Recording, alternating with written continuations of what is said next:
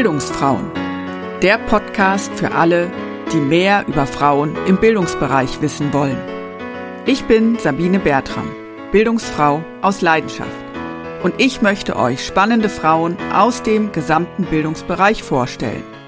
Sie sollen eine Bühne bekommen für ihre Persönlichkeit, ihre Themen und ihre Visionen. Also, seid gespannt. Das ist ja eigentlich auch das Spannende an Volkshochschule. Das ist Bildung für alle. Für jeden, der gerade einen Wissenshunger hat oder einfach ein Lerninteresse hat. Manchmal auch einen konkreten Lernbedarf, aber eben oft auch freies Interesse. Und das ist toll, dass wir dieses Angebot haben und diese Auswahl. Volkshochschulen sind die Einrichtung für Erwachsenenbildung in Deutschland. Doch was beschäftigt die Volkshochschulen eigentlich aktuell? Dazu spreche ich in Folge 5 meines Bildungsfrauen-Podcasts mit Julia von Westerhold. Sie ist seit April 2020 Verbandsdirektorin des Deutschen Volkshochschulverbands. Ihre Eindrücke zu den Auswirkungen der Corona-Pandemie und der digitalen Transformation schildert sie ebenso wie die Herausforderung, im Lockdown eine neue Stelle anzutreten. Freut euch auf ein vielfältiges und lebendiges Gespräch. Hallo, liebe Frau von Westerhold. Herzlich willkommen in meinem Podcast. Ja, hallo, Frau Bertram. Vielen, vielen Dank für die Einladung. Ja, ich freue mich sehr, dass Sie da sind, denn Sie haben auch eine sehr spannende Funktion im Bildungsbereich. Erzählen Sie doch mal, was machen Sie aktuell? Ja, also ich bin seit Beginn der Corona-Krise Verbandsdirektorin des Deutschen Volkshochschulverbandes. Man könnte sagen, mit Beginn des ersten Lockdowns im letzten Jahr, also am 1. April, habe ich diese neue Aufgabe angenommen. Und es ist eine sehr, sehr spannende Aufgabe, muss ich sagen, gerade in diesen Zeiten. Ja, das glaube ich. Wie war denn Ihr Werdegang oder auch Ihr Weg in den Bildungsbereich hinein? Weil das ist ja nicht Ihre erste Position, sondern eine sozusagen in einer Reihe von verschiedenen beruflichen Positionen. Und wie haben Sie Ihr Interesse für den Bildungsbereich entdeckt? Das ist eine sehr spannende Frage. Ich habe mich auch schon mal kürzlich dabei ertappt, mir zu überlegen, wie kommt das eigentlich, dass ich diesen Weg gegangen bin? Weil wenn man selbst Kinder hat, fragen die einen ja auch manchmal, jedenfalls wenn sie noch jünger sind, ja, wie hast du das eigentlich gemacht? Warum hast du jetzt diesen Job? Was machst du da genau? Und da ist mir so bewusst geworden, dass ich eigentlich meinen beruflichen Lebensweg immer irgendwie aus einem akuten Bedürfnis heraus, äh, einen neuen, eine neue Aufgabe spannend zu finden und für mich irgendwie erlernen und erobern zu wollen. Also man könnte jetzt fast sagen, wie so ein bisschen betrachte ich den Lebensweg eines Menschen, also auch beruflichen Lebensweg eines Menschen immer so als Prozess, der sich aus einem Trigger ergibt. Und bei mir ist das vielleicht tatsächlich so eine Art lebenslanges Lernbedürfnis. Ich war eigentlich schon immer, als Kind war ich auch schon so, immer sehr neugierig, immer neue Sachen für mich entdeckt, alle möglichen Hobbys und Sportarten ausprobiert und auch im Studium habe ich eine Sache studiert, aber habe eigentlich noch andere Fächer belegt und habe auch immer gezögert, hm, vielleicht könnte ich auch was anderes studieren, habe aber dann, weil ich eigentlich doch ein sehr, wie soll ich sagen, konsequenter Mensch bin, dann eigentlich sehr genau immer dann auch den Weg weiterverfolgt. Und im universitären Bereich habe ich eine Weile lang gearbeitet, tatsächlich dann später auch. Da habe ich, würde ich sagen, äh, richtig Tuchfühlung bekommen mit dem, was ja im Hochschulbereich auch die Herausforderung ist. Also wie ist auch tatsächlich im Management von Hochschulen die Herausforderung ist, ist ähm, ja mit diesen vielen Fakultäten und mit diesen unterschiedlichen, wie man so schön im Neudeutsch sagt, Stakeholdern im Bildungsbereich umzugehen. Bin dann aber auch wieder von dort einen anderen Weg gegangen in die humanitäre Hilfe. Das war auch eine sehr, sehr spannende Zeit weil, und das war interessanterweise auch eine logische Fortsetzung, weil ich gemerkt habe, aus meiner Tätigkeit bei verschiedenen ja gemeinnützigen auch äh, Organisationen, ich habe auch mal in einem Museum eine Weile lang gearbeitet, gemerkt, dass es immer an den Finanzen irgendwie gehapert hat, also eben in dieser gemeinnützigen Branche und mich dann gefragt habe, es kann doch nicht sein, dass man einfach nur, weil man dann nicht das Geld hat, jetzt da nicht weiterkommt. Und dann dachte ich mir, gut, also wie kann man das jetzt noch äh, lernen? Und als ich dann diese Möglichkeit bot, für mich im humanitären Bereich zu arbeiten, habe ich ja dann eine Aufgabe angenommen, wo ich tatsächlich auch nochmal so die Finessen der Mitteleinwerbung, also des Fundraisings gelernt habe. Und da habe ich sehr, sehr viel auch gelernt. Ich bin ja ursprünglich Volkswirtin, so aus der ganz pragmatischen Sicht, wie funktioniert Finanzierung auch von öffentlichen Aufgaben und auch von gemeinnützigen Aufgaben worauf muss man da achten. Und so bin ich ja meinen Weg gegangen und diese Aufgabe bei den Volkshochschulen ist in gewisser Weise eine ganz schöne auch Fortsetzung dieses Weges. Ich habe übrigens früher auch als Jugendliche schon auch Volkshochschulkurse belegt. Heute, wenn mein Sohn dann zu mir sagt, ja, was soll ich denn machen? Vor ein paar Jahren wusste er nicht, was er in Ferien macht. Dann habe ich gesagt, mach doch einen Volkshochschulkurs. Da hat er gesagt, Volkshochschulkurs? Da war ich ganz verblüfft, weil für mich war das damals so eine feste Größe. Ich habe auch immer im Buchhandel dieses Programmheft gefunden. Das lag da immer aus, jedes Semester und habe da gern drin geblättert als Jugendliche auch schon, habe mir überlegt, was könnte man denn mal alles so machen. Das klingt ja alles spannend. Schreibmaschinenkurs habe ich dann gemacht. Das ist jetzt vielleicht nicht so der spannendste aller Kurse, aber total spannend doch dann, ja, wenn man merkt, man kann wirklich ohne hingucken schreiben am Schluss. Das ist schon super. Das war ein riesen, riesen Vorteil für mich auch in meinem beruflichen Werdegang. Das Leben ist irgendwie schon zum Lernen da, finde ich. Das ist so meine Grundüberzeugung. Weil man doch so wahnsinnig viele Chancen und Möglichkeiten hat, auch Dinge zu lernen, dann muss man sie doch ergreifen. Und ich glaube, diese Überzeugung hilft mir vielleicht auch bei meinem Job jetzt, weil es für mich ein, eine ganz essentielle Aufgabe ist, was Volkshochschulen leisten. Und das unterstütze ich und will ich voranbringen. So, das ist vielleicht die Ausgangslage, der Werdegang, die Motivation, so ein bisschen alles in einem gewesen. Sie sagten, dass Sie VWL studiert haben. Was hat Sie denn konkret bewogen, nicht in Unternehmens- oder Konzernkontexte zu gehen, sondern wirklich auch im gemeinnützigen Bereich Wurzeln zu schlagen? Der Inhalt.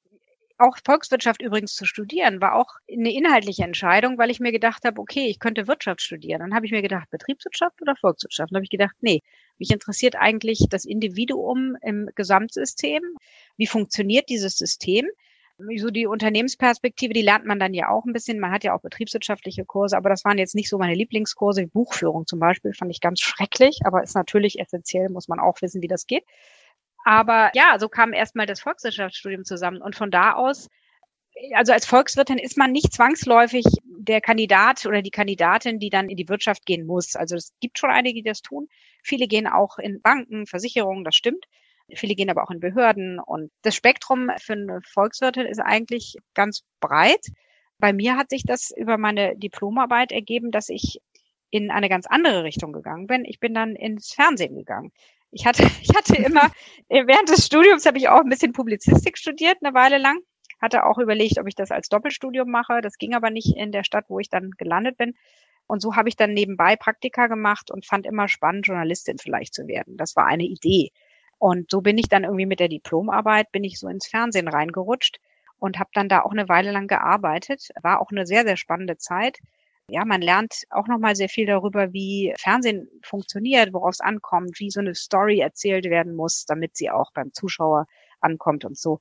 Hat mir auch großen Spaß gemacht. Und ja, eigentlich kann man sagen, hat mich so der Lebensweg quasi in seiner eigenen Logik an diesen Platz geführt, wo ich jetzt bin, wo ich das alles miteinander kombinieren kann. Also einmal so dieses, was ich im Bereich der politischen Interessenvertretung an Erfahrungen gesammelt habe, vielleicht auch im Bereich der Kommunikation, der Medienarbeit gesammelt habe, im Bereich der gemeinnützigen Organisationen, wie funktionieren die, wie funktioniert Finanzierung, was ist zu beachten, wenn man im gemeinnützigen Bereich arbeitet.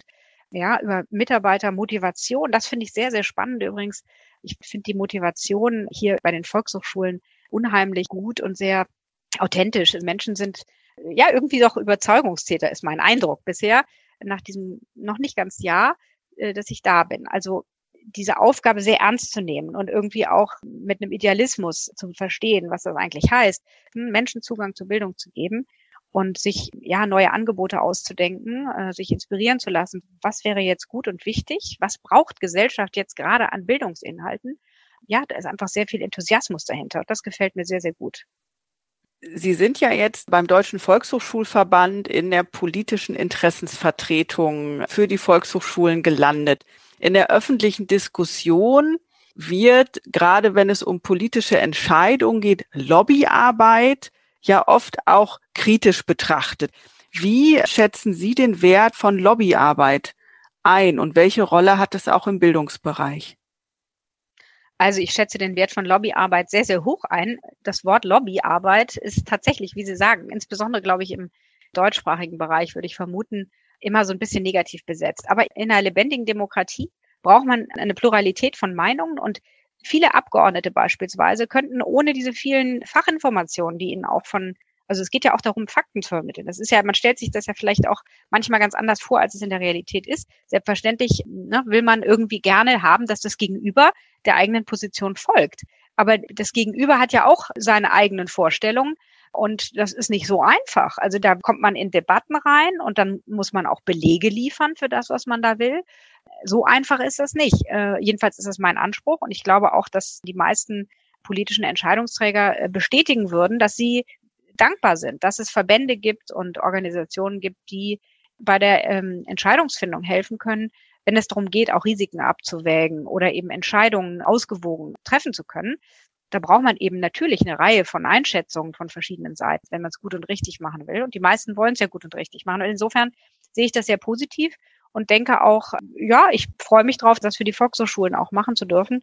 Denn das ist natürlich eine besonders schöne Aufgabe. Also ich habe schon manchmal gedacht, wie wäre das eigentlich, wenn man jetzt für eine Firma oder für eine Organisation arbeiten würde, die irgendwas herstellt, wo man nicht so dahinter stehen könnte. Ne? Wie ist das? Also da gibt es ja eine Reihe Beispiele, ähm, will da jetzt gar nichts besonders hervorheben, aber es ist natürlich besonders schön, wenn man dann auch noch was vertreten darf, was eben an sich eine tolle Sache ist. Da fällt es einem natürlich leichter, das nach außen zu vertreten.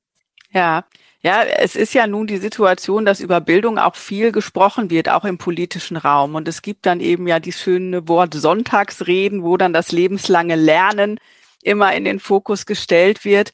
Und im Endeffekt sind die Rahmenbedingungen für Volkshochschulen natürlich in den Bundesländern unterschiedlich, aber so ist meine Wahrnehmung durchaus schwierig an manchen Stellen. Wie sorgen Sie dafür, dass sich die Lage verbessert oder die Situation der Volkshochschulen da auch gestärkt wird?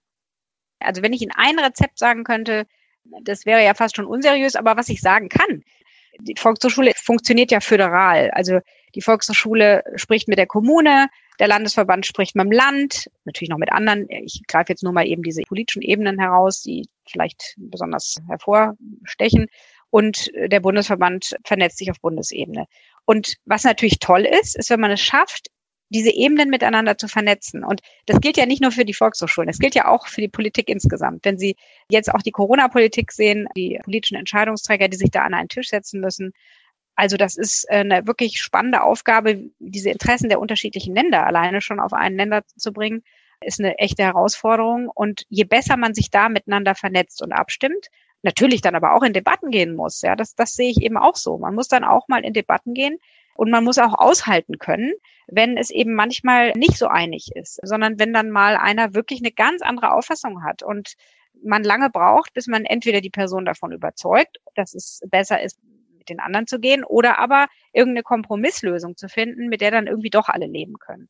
Und da sehe ich auch eine große Chance für Volkshochschulen, wenn man sich besser vernetzt miteinander, dass man auf den politischen Ebenen miteinander noch mehr erreichen kann. Gleichwohl ist es natürlich immer, auch bei den vielen Volkshochschulen, wie Sie auch schon selbst gesagt haben, so eine diverse Interessenlage. Na, da muss man dann eben auch gucken, kann man da eine Einigung finden bei dem Punkt? Ja? Oder ist es dann manchmal vielleicht sogar besser, der oder die betreffende Person, die vielleicht anderer Auffassung ist, arbeitet auf ihrer Ebene und das kann man vielleicht nicht aggregieren zu, zu einer Message sozusagen, um es mal so neudeutsch auszudrücken. Ich denke, das ist wahrscheinlich der springende Punkt, einen Konsens zu finden in den großen Fragen und den dann auch auf allen Ebenen miteinander vertreten zu können.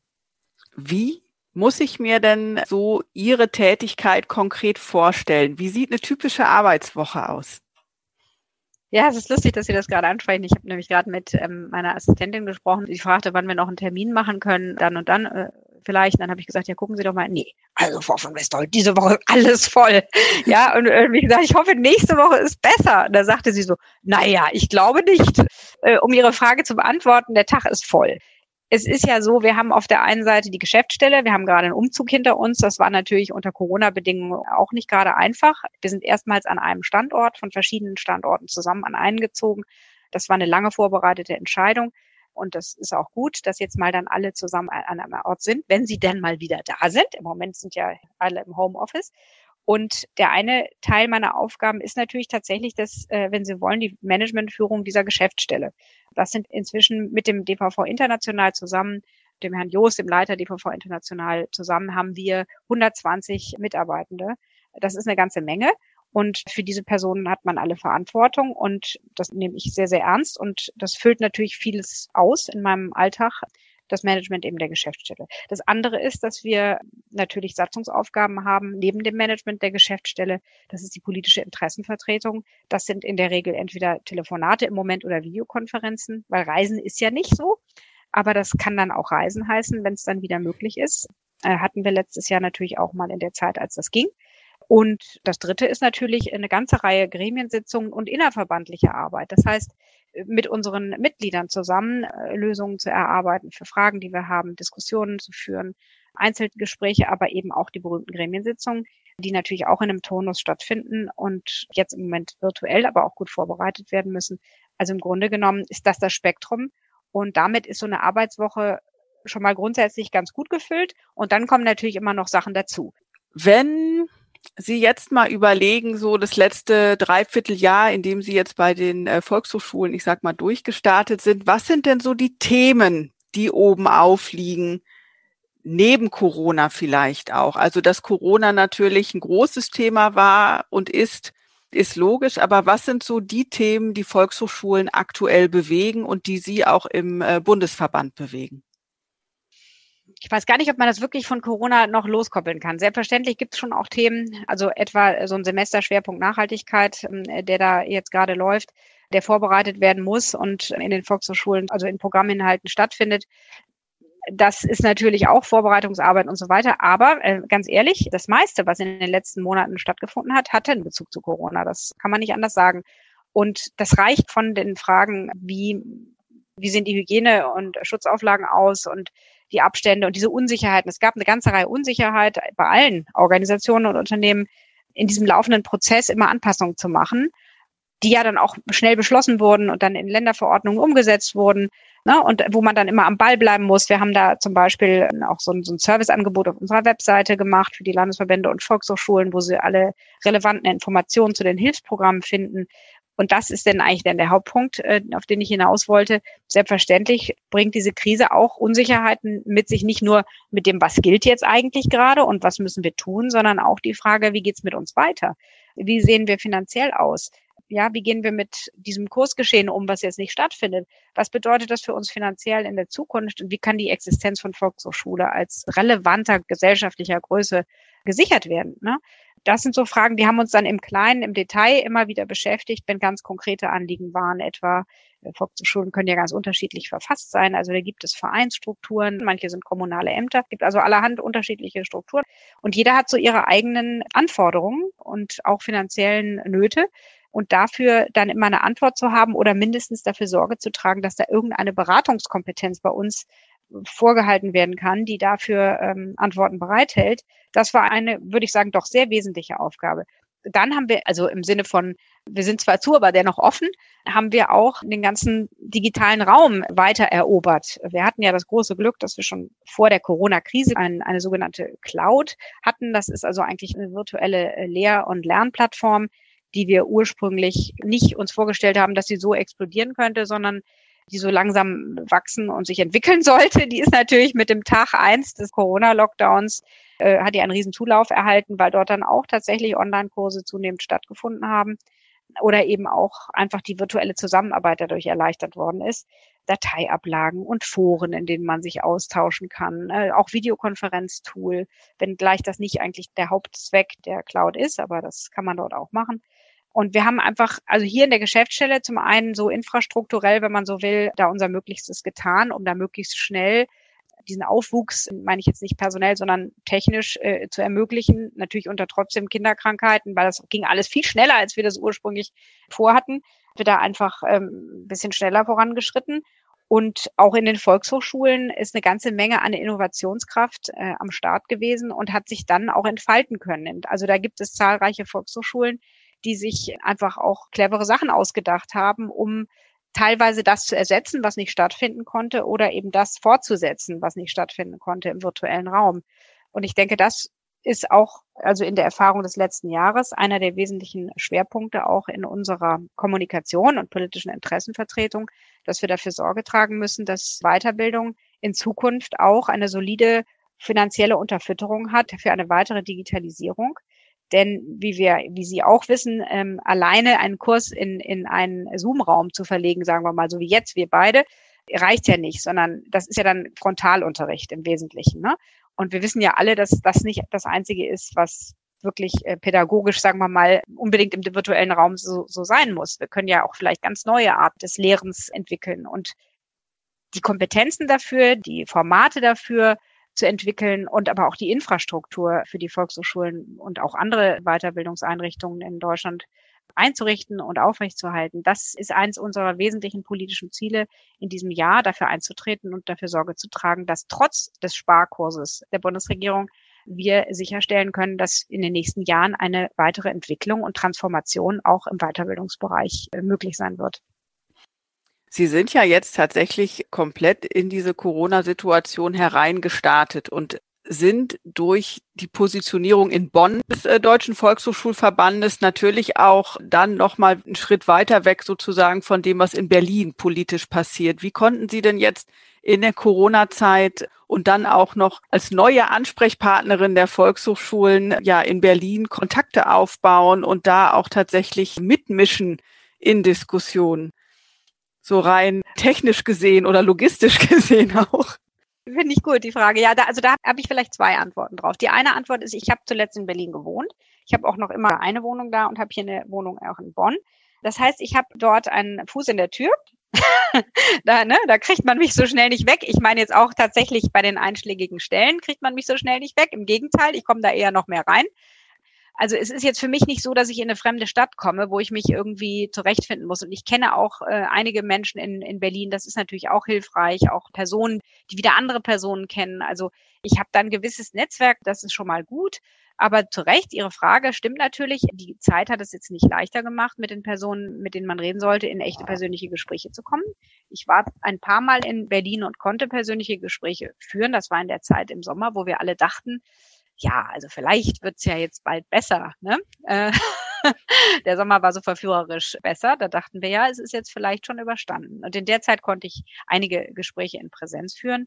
Aber selbstverständlich ist wieder alles in den virtuellen Raum gerutscht. Und es macht's sehr schwer. Das sage ich mal ganz ehrlich. Aus der Ferne im virtuellen Raum alleine ist es nicht das Idealszenario. Das muss hoffentlich bald wieder besser werden denn Sie haben vollkommen recht. Also wenn man in Berlin mit Menschen reden will, muss man eben auch mal in Berlin sein können. Und im Moment wollen wir ja alle wenig reisen und wenige Kontakte. Und Kontakte oder eben Kontaktaufnahme ist ja der erste Schritt hin zum Gespräch. Ne? Und wenn Kontakte eingeschränkt werden, dann ist das natürlich auch eingeschränkt. Das stimmt. Hm. Aber so ist es eben. So geht's den anderen auch. Ja, ich habe nur gerade überlegt, dass das ja wirklich nochmal eine ganz besondere doppelt und dreifache Herausforderung sozusagen war, also neues Feld zu erschließen und dann auch noch wirklich in der Ferne festzusitzen, sage ich jetzt mal irgendwie, weil einfach Reisebeschränkungen auch da sind und so. Das ist natürlich schon doppelt und dreifach verschärft, muss man ja ganz klar sagen. Sie haben ja vorhin schon gesagt, wie groß der DVV auch ist und dass Sie jetzt umgezogen sind und endlich alle auch in einem Gebäude sitzen. Und als sie kamen, das schilderten sie ja auch schon, war ja der komplette Lockdown. Wie gestaltet sich Führung in dieser ja, besonderen Situation? Wie haben Sie das gelöst, diese Herausforderung? Ja, also das war tatsächlich auch so meine Sorge. Ich sage Ihnen mal, was meine früheren Kollegen, die haben zu mir gesagt, wie, du gehst da jetzt hin? Und was ist, wenn da gar keiner ist? wenn du da ankommst und da ist gar keiner und du gehst da durch die Flure und rufst Hallo und keiner antwortet. Also es war so, ich habe dann auch in dem Moment gedacht, oh Gott, nee, also so wird das ja wohl hoffentlich nicht werden. Und so war es natürlich auch nicht. Also ich muss schon sagen, der harte Kern in der Verwaltung, der auch in dem Gebäude, in dem ich da zunächst war, ist also die Verwaltung, die Leitung zentrale Dienste, ähm, die stellvertretende Verbandsdirektion, der Leiter DVV International, das gesamte Controlling und die Buchhaltung und Personalabteilung, die sind alle in diesem Gebäude und die waren auch mindestens zu Anfang doch, ja, also jedenfalls einige waren da. Ne, ich habe das jetzt nicht im Kopf, wie die genau da waren, aber man hatte immer das Gefühl, da sind welche. Die haben sich dann auch abgewechselt und so. Und dadurch waren da schon mal Menschen. Das war schon mal das eine. Das zweite war, dass dadurch, dass es eben mehrere Standorte sowieso waren, ne, hatte man jetzt ja nicht so einen regen Publikumsverkehr, der da ständig auf dem einen Flur da war oder so, dass man die Menschen auch so gesehen hätte. Ich bin dann an die einzelnen Standorte, um um die kennenzulernen, die Standorte und auch die Menschen, die da arbeiten. Da waren dann aber auch schon viele eben tatsächlich nicht mehr an ihren Arbeitsplätzen äh, im Büro. Aber interessant war, ich habe dann so eine Videobotschaft am Anfang gemacht, jede Woche eine, ja, damit die Menschen mich ein bisschen kennenlernen können. Das war teilweise mit einem ernsteren Inhalt, manchmal auch einfach nur so mal ein bisschen erzählen, wie es so ist alles, äh, wie ich das auch so wahrnehme und so. Und darauf habe ich dann schon auch Antworten bekommen von Einzelnen. Als es dann zum Beispiel um das Thema Umzug ging, hat eine Mitarbeiterin geschrieben, das weiß ich noch, ach, wissen Sie was, ich freue mich so, wenn wir dann an einem Standort sind, dann lerne ich endlich mal alle kennen, weil auch an ihrem Standort sie natürlich auch nicht alle kannte und sagte, dass die Highlights immer natürlich auf der Weihnachtsfeier und so waren oder bei irgendwelchen Betriebsversammlungen, wo sie dann mal andere gesehen hat, mit denen man aber natürlich in der Kürze der Zeit jetzt auch nicht so einen engen Austausch bekommt. Also so ein bisschen will ich damit sagen, ja, haben wir alle so ein bisschen jetzt eigentlich diesen Nachholeffekt dann, glaube ich, wenn wir hier alle zusammen sind und haben uns teilweise, glaube ich, alle so ein bisschen einfach, ja, weggefühlt von den anderen. Und das wird sich jetzt ändern. Und insofern war ich nicht alleine damit. Und das hat mir auch das Gefühl gegeben, ich bin irgendwie Teil einer Gemeinschaft. Insofern ist es nicht so schwierig gewesen. Und Führung hat sich eben durch die Tatsache, dass wir doch als harter Kern im Leitungsteam sehr gut vernetzt immer waren, hat das sehr gut funktioniert. Einfach so den Kontakt zu allen zu halten, das war natürlich eine Herausforderung. Wir hatten eine Belegschaftsversammlung, die haben wir dann hybrid gemacht. Da waren dann im Raum immerhin so knapp, ich glaube, 90 Personen oder 80, weiß es nicht mehr. Und online waren auch ein paar dabei. Und das war eigentlich so der erste Kontakt mit einer Vielzahl von Personen. Es war komisch, das muss ich sagen, zum ersten Mal in den Raum reinkommen und zu merken, ach so, das sind die jetzt schon mal. Also das sind schon mal ganz schön viele davon. Und auch die Gesichter zu sehen. Und ja, das war toll. Und ich freue mich darauf, wenn das dann bald Normalität wieder wird, muss ich schon sagen. Ja, das glaube ich. Und es klingt ja auch so, als wenn Sie als DVV nochmal so komplett in so einen Gesamt-Teambuilding-Prozess einsteigen, dadurch, dass jetzt wirklich alle zusammen in einem Gebäude sind und man sich wirklich auf dem Flur begegnet im Treppenhaus, man zusammen Pause machen kann oder so. Ja, also das ist ja schon so ein Gesamtprozess. Von daher hoffen wir ja mal, dass Corona bald nachlässt und dass auch wirklich möglich ist, da die Gemeinschaft auch in Präsenz mehr zu leben.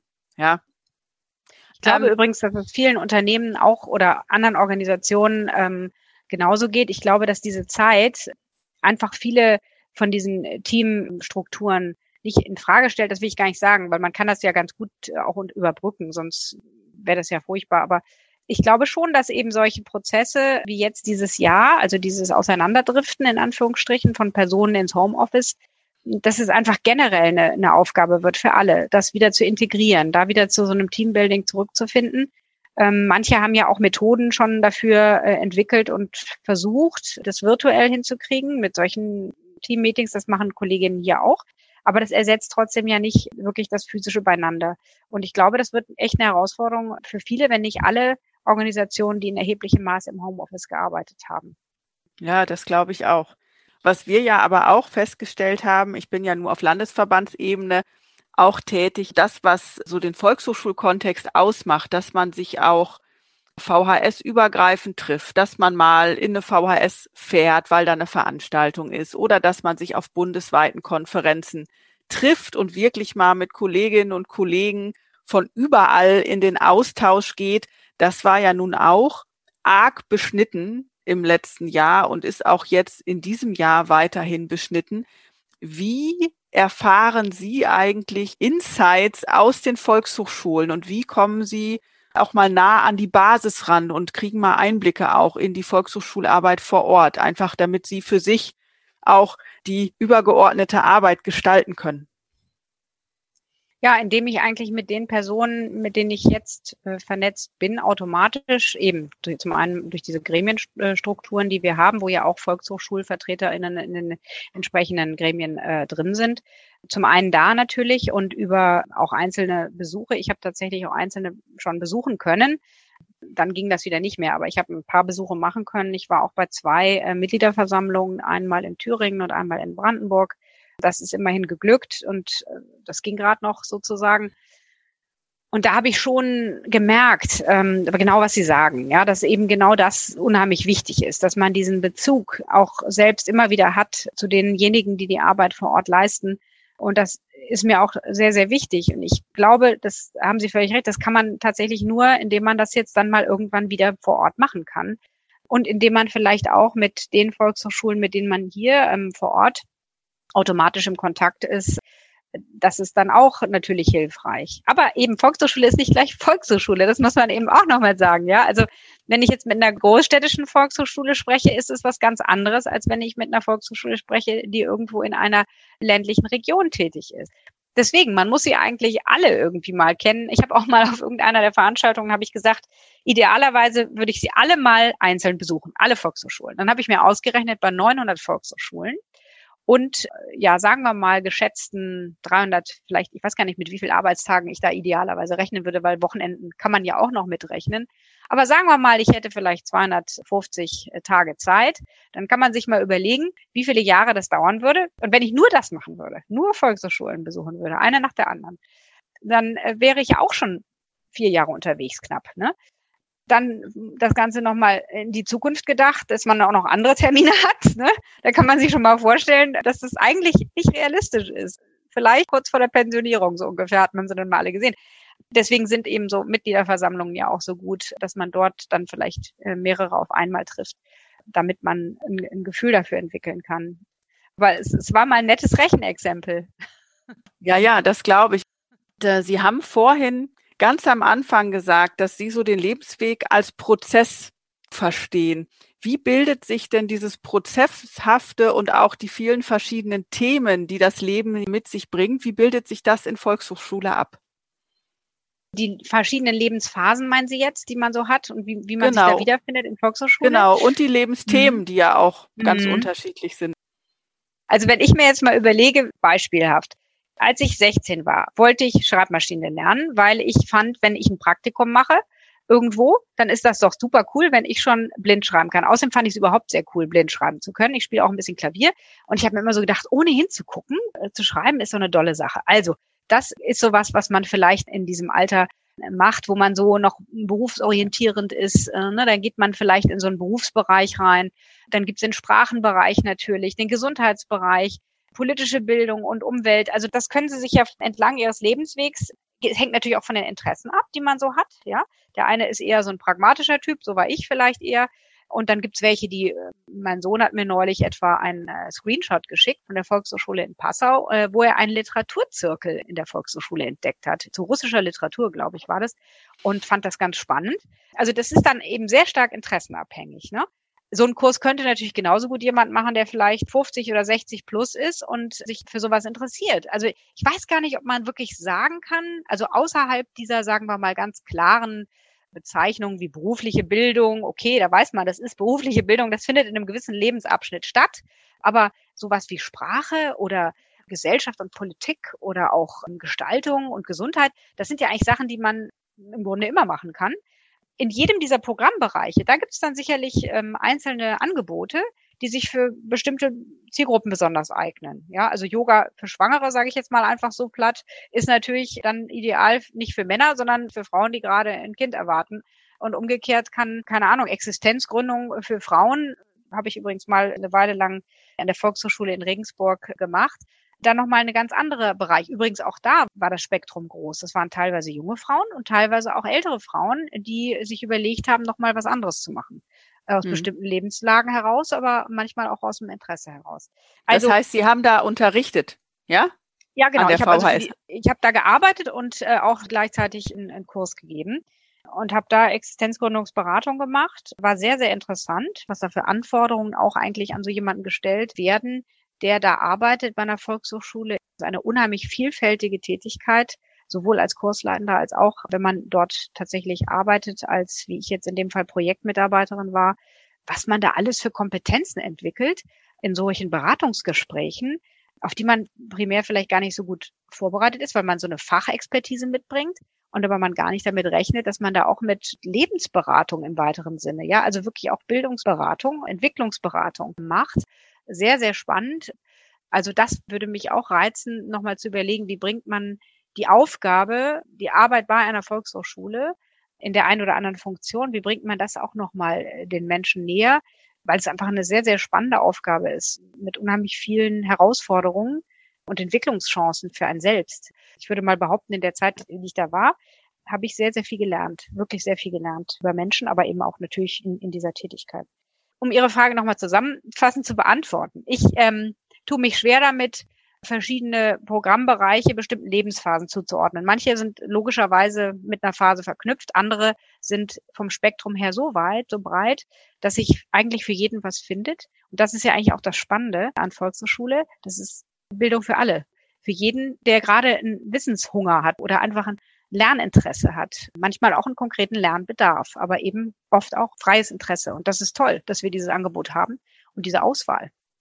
Was ich in der Diskussion und auch in der Arbeit für Volkshochschulen oft wahrnehme, sind dann oft noch diese Vorurteile. Volkshochschulen machen ja Häkelkurse oder also das ist ja schon echt der Klassiker, der hat einen Bart bis ich weiß nicht wo.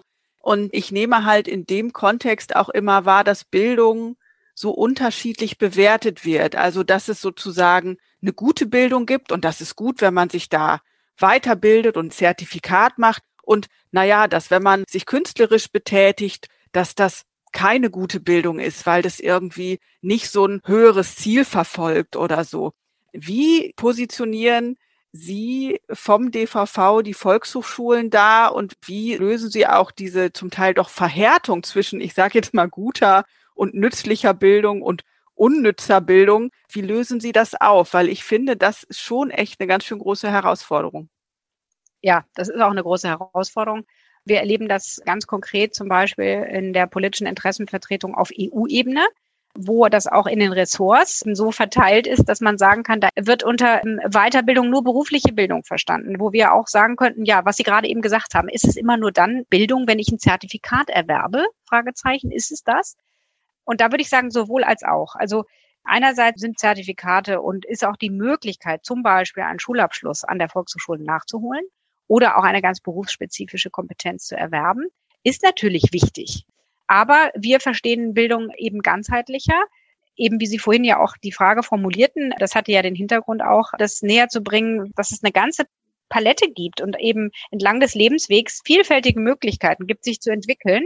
Ein ganzheitlich gebildeter Mensch ist ja in vielerlei Hinsicht resilienter, kann auch besser mit der Umgebung fertig werden, kann besser mit Fragen fertig werden. Also ich würde mal wagen zu behaupten, wenn man das Gefühl hat, ich verstehe eigentlich nicht so ganz, äh, wie funktioniert die Bundesregierung, ja, oder wie, wie funktioniert Entscheidungsfindung im, im politischen Prozess, dann gibt es mir doch ein Gefühl von Sicherheit, zum Beispiel, wenn ich einen Kurs gemacht habe, wo ich das mal beleuchtet habe und ich dann hinterher viel souveränerer Bürger geworden bin, weil ich dann viel besser weiß, was bedeutet das eigentlich, wenn ich meine Kreuzchen auf den Wahlzettel setze? Was bedeutet die erste und die zweite Stimme?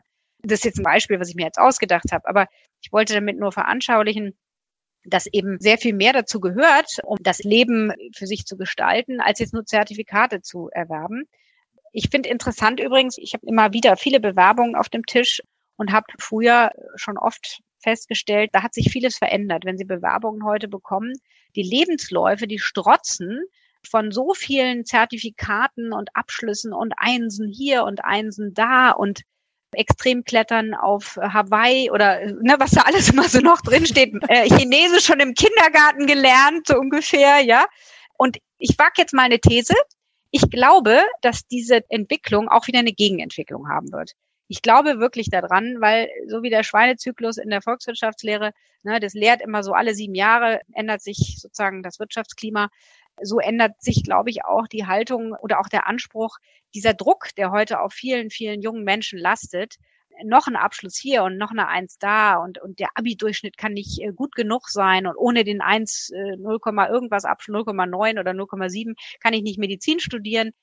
Dieser Anspruch, dieser Druck, der da da ist, ich würde hoffen, deswegen formuliere ich das so gerne als These, dass es irgendwann mal wieder einen Trend dazu gibt, dass man merkt auf einmal, hm, das alleine reicht eigentlich ja doch nicht, ja. Worauf kommt es denn dann an? Was für Fähigkeiten muss ein Mensch heutzutage idealerweise noch besitzen, um mit einer gewissen Kompetenz und Souveränität und Resilienz durch dieses Leben zu kommen? Und ja, und sein oder ihren Beitrag leisten zu können äh, für die Gesellschaft oder in der Gesellschaft, in seiner Aufgabe, die er jeden Tag hat. Ja, es ist ein argumentativ äh, nicht einfacher Prozess, aber das ist nun mal das Konzept. Wir machen alles, ne? Bildung für alle, mhm. überall und Teilhabe ermöglichen und Zugang zu schaffen zu Bildungsinhalten und wir machen da sozusagen, wenn man so will, keinen Unterschied, sondern wir sind für alle da und versuchen diese Bedarfe zu decken.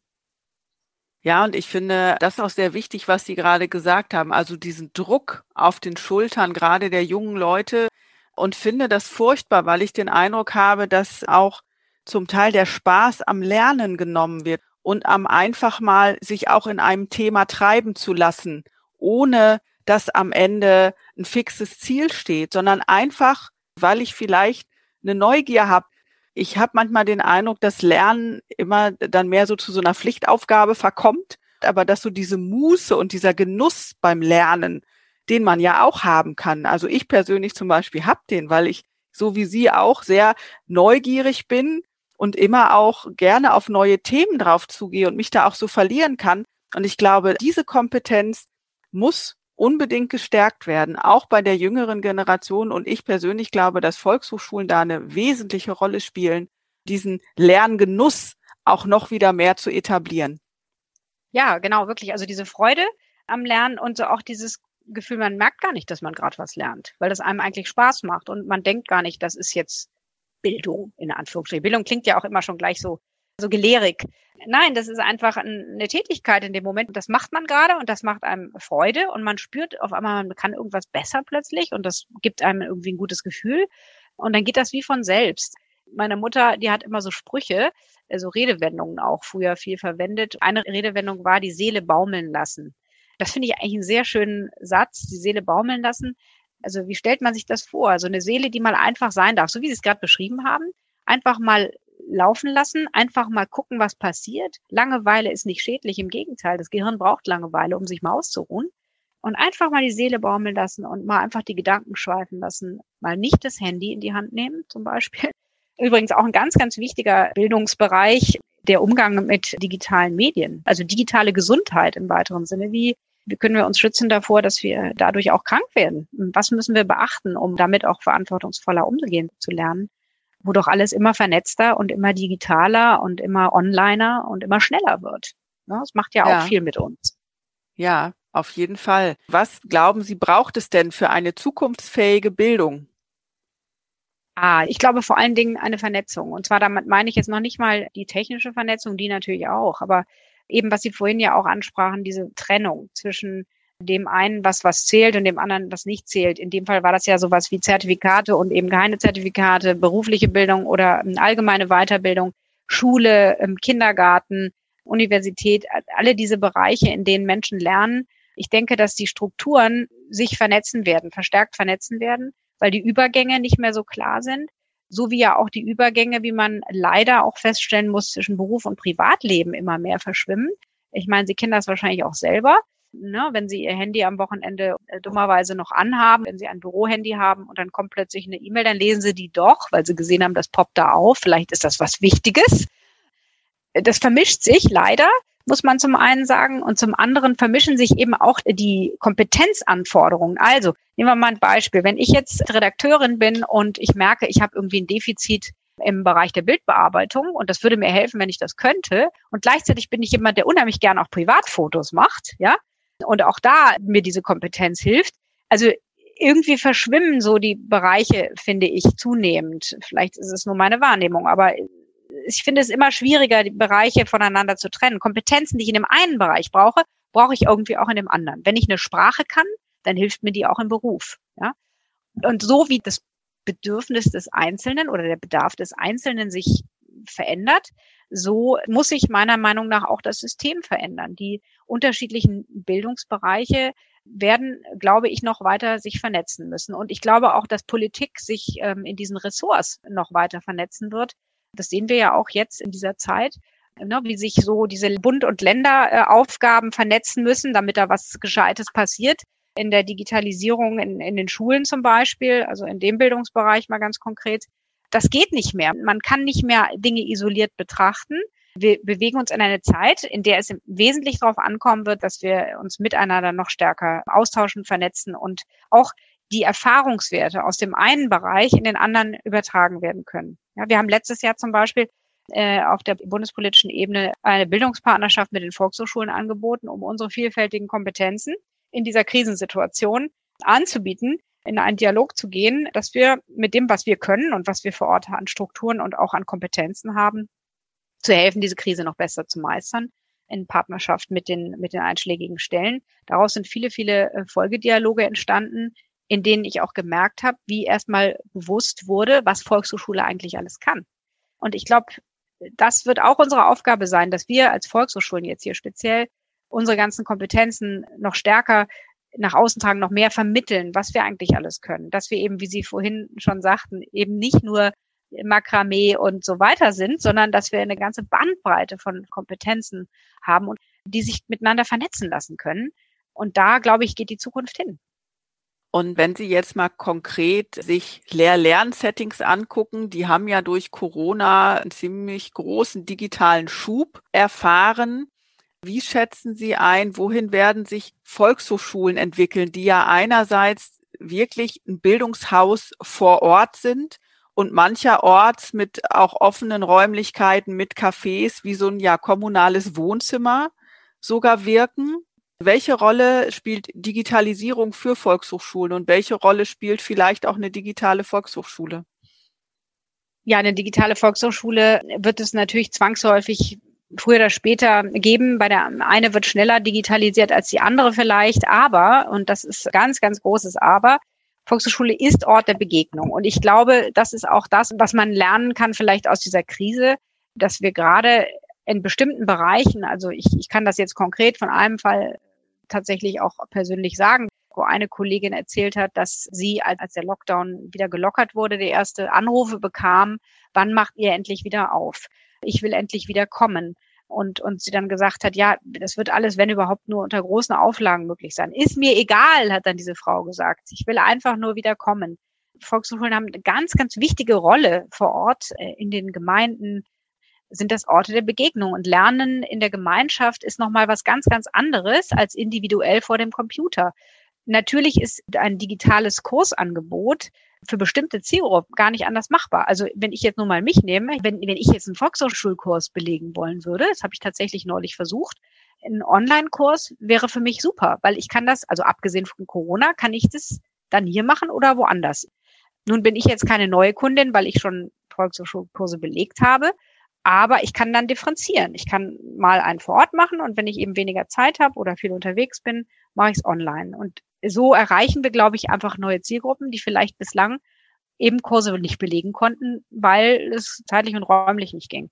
Aber diese anderen Menschen, die sich in ihrem kommunalen Wohnzimmer treffen wollen, die behaupte ich, wird es weiterhin geben. Auf die eine oder die andere Art. Was mich darin bestärkt, sind solche Erfahrungen wie ja, dass auch in den sozialen Medien es durchaus immer wieder Tendenzen gibt, dass man bestimmte Gruppen, die in einem Medium sich virtuell treffen, dass für die auch reale Settings gesucht werden, dass sie sich treffen können. Beispielsweise Hunde-Ausführgruppen, die sich virtuell vernetzen und ihre Sachen austauschen, aber sich dann auch vor Ort treffen, um dann tatsächlich sich mal kennenzulernen, mit den Hunden spazieren zu gehen. Also das Bedürfnis nach zwischenmenschlicher Nähe und nach persönlicher Begegnung ist einfach immanent. Und ich glaube, das haben wir in dieser Krise auch, Frau Bertram, wahrscheinlich gesehen. Wir sehen uns danach, endlich wieder die Menschen um uns rum zu haben und auch nicht immer an zwei Meter Entfernung, sondern vielleicht auch mal wieder umarmen, vielleicht auch mal die Hand schütteln. Das ist ein urmenschliches Bedürfnis und ich glaube, das wird sich nicht ändern. Das wird meiner Meinung nach so bleiben. Wenn Sie mal jetzt blicken auf die Rahmenbedingungen, in denen Volkshochschulen sich bewegen, strukturell, finanziell, was stört Sie da am meisten oder wo sehen Sie aktuell die größte Herausforderung in den Rahmenbedingungen, um Volkshochschulen gut gestalten zu können? Zunächst mal, dass sie die Krise überstehen, dass sie nicht den Einsparnotwendigkeiten in den Kommunen zum Opfer fallen, in Anführungsstrichen, also dass sie da die notwendigen Investitionen äh, tätigen können, auch für die Zukunft. Denn wir lernen ja jetzt, dass es diese digitalen Chancen, die sich ergeben haben, müssen sich natürlich eigentlich verstetigen. Wir brauchen Lernformate und all diese Dinge. Und das kostet natürlich Geld. Das heißt, wenn jetzt gespart wird in der nächsten Zeit, dann geht das zu Lasten dieses Innovationspotenzials, was vorhanden ist, aber eben auch Investitionen bedarf da sehe ich die Herausforderung, dafür einzutreten auch, dass das erkannt wird, dass eben jetzt nicht so, ja, jetzt haben wir ja die Krise gemeistert, jetzt können wir zum Normalbetrieb zurückkehren. Nee, jetzt müssen wir die Impulse, die entstanden sind, aufgreifen und wir müssen Möglichkeiten finden, wie wir diesen Impulsen und diesen, ja, teilweise sehr professionellen Angeboten, die es gibt, die Möglichkeit geben, sich auch in der Volkshochschulwelt zu verbreiten und anderen Zugang zu geben dazu, dass sie das auch schaffen und ja, dass wir da einfach sozusagen diese Best Practices, die wir jetzt haben, weiter zum Erfolg bringen können. Und da, daran sehe ich eigentlich die größte Herausforderung, jetzt nicht in, in so einen existenziellen Sparmodus zu verfallen, wo einem dann die Hände gebunden sind, weil man die Reserven aufgezehrt hat und jetzt ungefähr sehen muss, wie man über die Runden kommt. Ja, ein bisschen wird man es wahrscheinlich nicht vermeiden können. Ich meine, es wird vielen Bereichen so gehen trotz Überbrückungshilfen und allem, selbstverständlich ist das schon auch wirtschaftlich gesehen eine ganz schwierige Zeit, aus der diese ganzen Unternehmen wieder raus müssen, aber eben auch die Volkshochschulen. Und ich glaube, das ist die wesentliche Herausforderung. Das wird sie auch noch eine Weile lang bleiben, dass wir dafür eintreten und sicherstellen können, dass Volkshochschule weiter erstmal überhaupt existiert und imstande ist, das, was geschaffen wurde, äh, vorzuschreiben als Erfolgsstory. Und da bin ich schon mal sehr happy, wenn uns das gelingt. Und die ist natürlich krisenbedingt jetzt einfach da. Da können wir auch nicht davor weglaufen.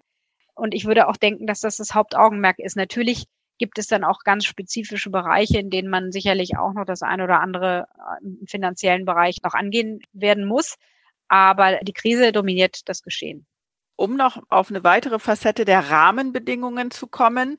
Wir haben ja vorhin schon so ein bisschen ausdifferenziert. Ne? Die Volkshochschulen bewegen sich im kommunalen Setting. Es gibt in den meisten Bundesländern auch Weiterbildungsgesetze oder Erwachsenenbildungsgesetze.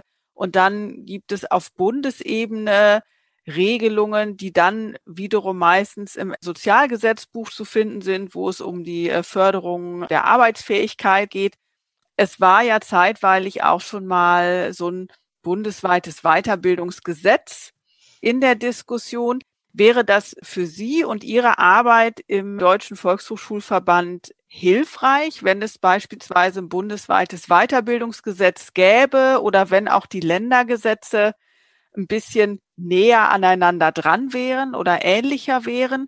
Oder ist es gar nicht so relevant? Wir wissen ja alle, wie schwierig das ist oder wie soll ich sagen, wie auch zweischneidig es ist in einer vom Föderalismus stark geprägten Demokratie mit irgendwelchen zentralen Lösungen anzukommen.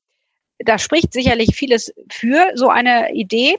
Aber wenn Sie jetzt mal auf der Länderebene nachfragen würden, würden die wahrscheinlich sofort sagen, nee, ich habe meins und das ist auch gut so, wie es ist. Andere sagen nein. Also das müsste man mal tatsächlich schauen, wie das gesehen wird in, auf der Länderebene von unseren Volkshochschulen. Aber Volkshochschule war ja mal ne, namentlich genannt in der Weimarer Verfassung. Ja, ich würde mal ganz provokant sagen, wir könnten ja auch im Grundgesetz irgendwo stehen. Ne? Also klar, das ist natürlich eine schöne Vorstellung, dass man lebenslanges Lernen ganz zentral verankert. Ich halte das nicht für völlig illusorisch, aber es wäre nicht so einfach, sowas zu erreichen. Und es wäre überhaupt mal spannend, das äh, zu diskutieren. Erstmal mit denjenigen, die jetzt ihre jeweiligen Landessysteme haben, um zu schauen, wie bewährt sich das eine oder andere, um vielleicht dadurch zu so einem Meinungsbild zu kommen, was denn wirklich wünschenswert wäre. Wir kommen tatsächlich zum Abschluss jetzt. Und meine typische Abschlussfrage lautet, würden Sie mit all Ihren Erfahrungen im Gepäck Ihrem jüngeren Selbst empfehlen, auch im Bildungsbereich tätig zu werden? Wenn ja, warum? Und wenn nein, warum nicht? Ich würde als in der Hinsicht eher freidenkerisch unterwegs seiende Person meinem Jüngeren selbst gar keine Empfehlungen geben wollen, weil ich wirklich glaube, jeder eigene Weg gestaltet sich. Manchmal sollte man besser gar nicht so konkrete Vorstellungen haben, weil das Leben bringt manchmal ganz andere Wendungen, als man sie sich vorgestellt hat. Ich glaube sogar noch nicht mal mir selbst hätte ich das gesagt. Ich hätte mir selbst gesagt, schau einfach, was kommt. Du wirst es schon richtig machen. Das Leben kommt, also der Rheinländer sagt it could wie it kid, it hätte noch immer Jote Jange, ne? Also es kommt, wie es kommt und es ist immer schon gut gegangen. Und ich finde, diese Lebenshaltung ist gar nicht mal so schlecht. Ich würde rückblickend sagen, es ist super, es ist, äh, macht Spaß, aber ich würde jedem sagen, finde deinen Weg. Das Leben ist spannend. Nimm so viel Wissen auf, wie du kannst. Ähm, nutze die Chance, die du hast in unserer Welt, wo sich dir das alles bietet und du das eigentlich nur nehmen musst, nur aufnehmen musst ähm, und schau, was es mit dir macht und wo es dich hinbringt. Und dann wird es schon richtig sein. Also das wäre meine Empfehlung. Vielen Dank. Sehr inspirierende Worte zum Schluss die hoffentlich auch viele Berufseinsteigerinnen und Berufseinsteiger erreichen, die ja oft vor der Frage stehen, wie positionieren sie sich eigentlich im Bildungskontext. Vielen Dank, liebe Frau von Westerholt, für das Gespräch. Es war mir eine Freude. Ja, und danke Ihnen, Frau Bertram. Mir war es auch eine Freude. Sehr schön. Ja, ich freue mich, dass wir auch so viele verschiedene Themen gestreift haben. Danke für den Einblick in Ihre Arbeit. Danke Ihnen. Das war Folge 5 meines Bildungsfrauen-Podcasts. Diesmal mit Julia von Westerhold, Verbandsdirektorin im Deutschen Volkshochschulverband. Persönlich bin ich ja ebenfalls im Kontext der Volkshochschulen aktiv und hatte daher großen Spaß, mit ihr in Themen einzusteigen, die mich selbst auch an vielen Stellen beschäftigen. Ihre Begeisterung für den Bildungsbereich wurde ebenso deutlich wie auch ihre Neugier und ihre Freude am Erkunden neuer Lernfelder. Wollt ihr noch mehr über die Arbeit an Volkshochschulen erfahren? Dann empfehle ich euch auch Folge 1 meines Podcasts, in der Dr. Birgit Rabowski aus ihrem beruflichen Alltag im Bildungshaus Wolfsburg berichtet. Alle Folgen findet ihr unter www.bildungsfrauen.de sowie auch unter Soundcloud, Spotify und Apple Podcasts. Bis zum nächsten Mal. Ich freue mich schon. Eure Sabine.